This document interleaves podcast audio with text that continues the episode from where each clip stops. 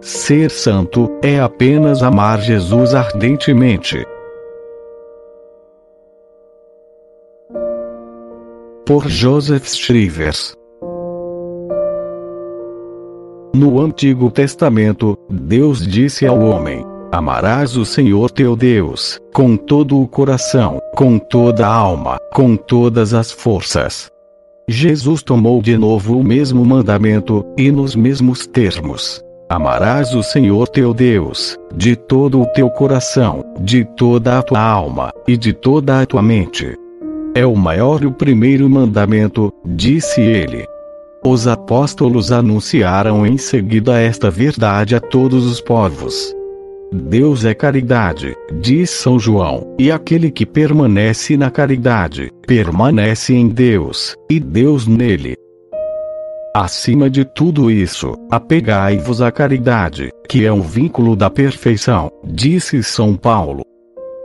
Amar a Deus com todas as potências, eis o mandamento, eis o fim único da vida do homem no mundo, eis a santidade.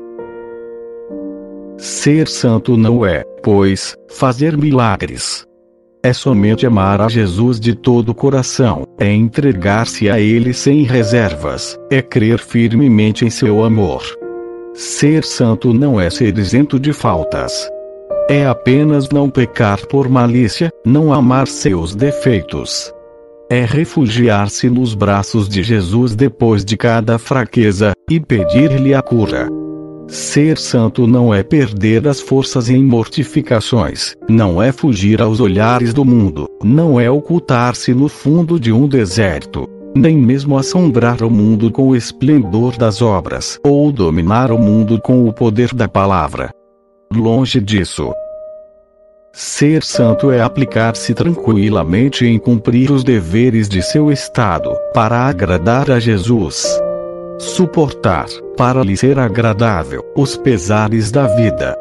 E deixar a ele plena liberdade, em dispor a seu bel prazer, da alma e do corpo, da saúde e de todos os bens.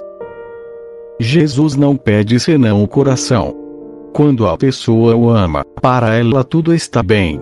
Genoveva e Pascoal Bailão eram pastores, mas amavam a Jesus, e foram santos.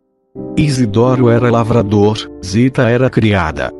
Crispim era sapateiro, Benedito Labre era mendigo. Que importa? Todos eles não tinham senão um ideal. Amavam a Jesus apaixonadamente e esqueciam-se de si mesmos. Não queres fazer o mesmo?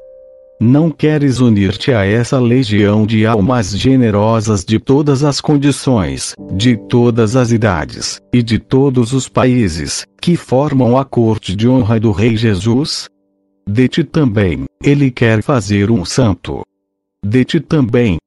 Ele te chama, te convida para fazer um retiro de amor. Não te assustes da tua fraqueza nem da tua inconstância. Jesus é bom e poderoso ele pode reparar num momento o teu passado. Deixa-te cativar pela graça. Ele fará de ti a conquista de seu amor. O segredo de encantar o coração de Jesus, de tudo obter dele, é jamais duvidar de sua bondade. Se você deseja ouvir novos episódios, visite o site espiritualidadecatólica.com. Obrigada.